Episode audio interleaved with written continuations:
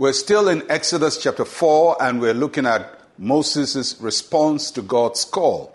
Now he's about to go into Egypt to pursue God's purpose for his life. So let's look at Exodus chapter 4, verses 24 and 25. And it came to pass on the way at the encampment that the Lord met him and sought to kill him.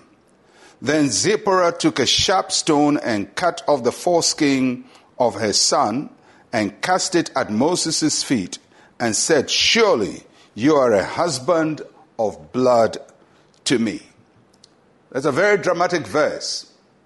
And the verse shows how important it is for us to be right when God calls us. Because Moses has just had a life changing encounter with God. He's met God at the burning bush.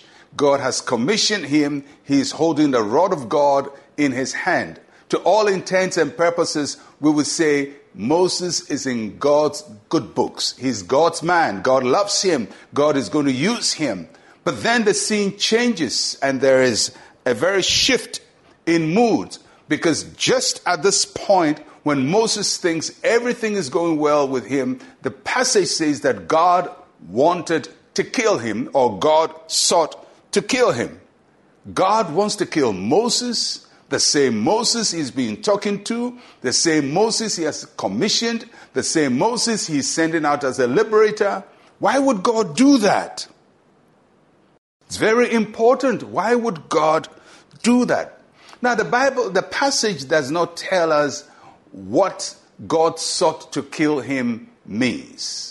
It just says that God sought to kill him, but just reading from the passage, there are a few conclusions you can arrive at. That whatever happened to Moses was such that he couldn't act on again. He, he probably was struck by a sickness or was paralyzed or was in a state that showed that he was about to die. And in that state, when he felt he was about to die, he probably recognized why he was in that state, why he felt ill or why he was feeling the way he was feeling. But he couldn't do anything about it, so he indicates to his wife Zipporah to do something. And the wife does it. The wife circumcises their son. So the act or the state of Moses was related to the uncircumcision of his son. Why would that be important to God? Because as a child of Israel, the son had to be circumcised. Moses had to be circumcised. The son has to be circumcised. Moses is being sent by God on a mission that God takes very seriously, but his own righteousness, his own obedience is limited. And I can almost feel that this is not the first time God had indicated for Moses to take this step. But he's been in obedience for a very long time. And at this momentous time of history, when he's supposed to be a liberator, he's just about to die. Obedience to God is so important, especially when God calls you on a mission. When God tells you He wants to use you, He doesn't give you a free get out of jail card. God does not have special favors for men of God and women of God. God does not have special favors for popes or bishops or cardinals or prophets or apostles or pastors or reverends.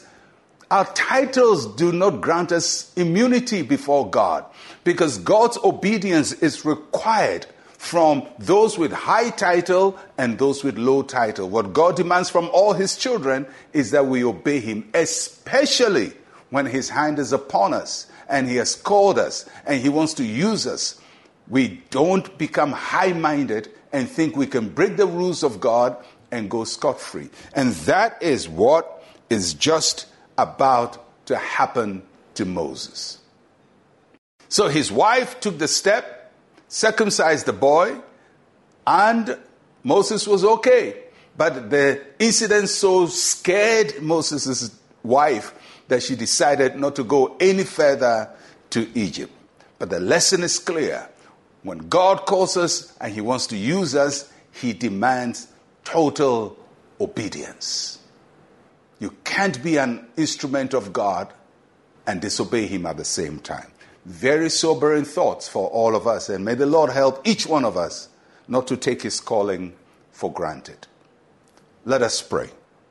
Say with me, Heavenly Father, I desire to obey you in all areas of my life. Help me to be always mindful of the demands of your high calling. In Jesus' name, amen and amen. Well, I'll catch you again tomorrow. I'm Pastor Mensa Otabil. Shalom, peace, and life to you.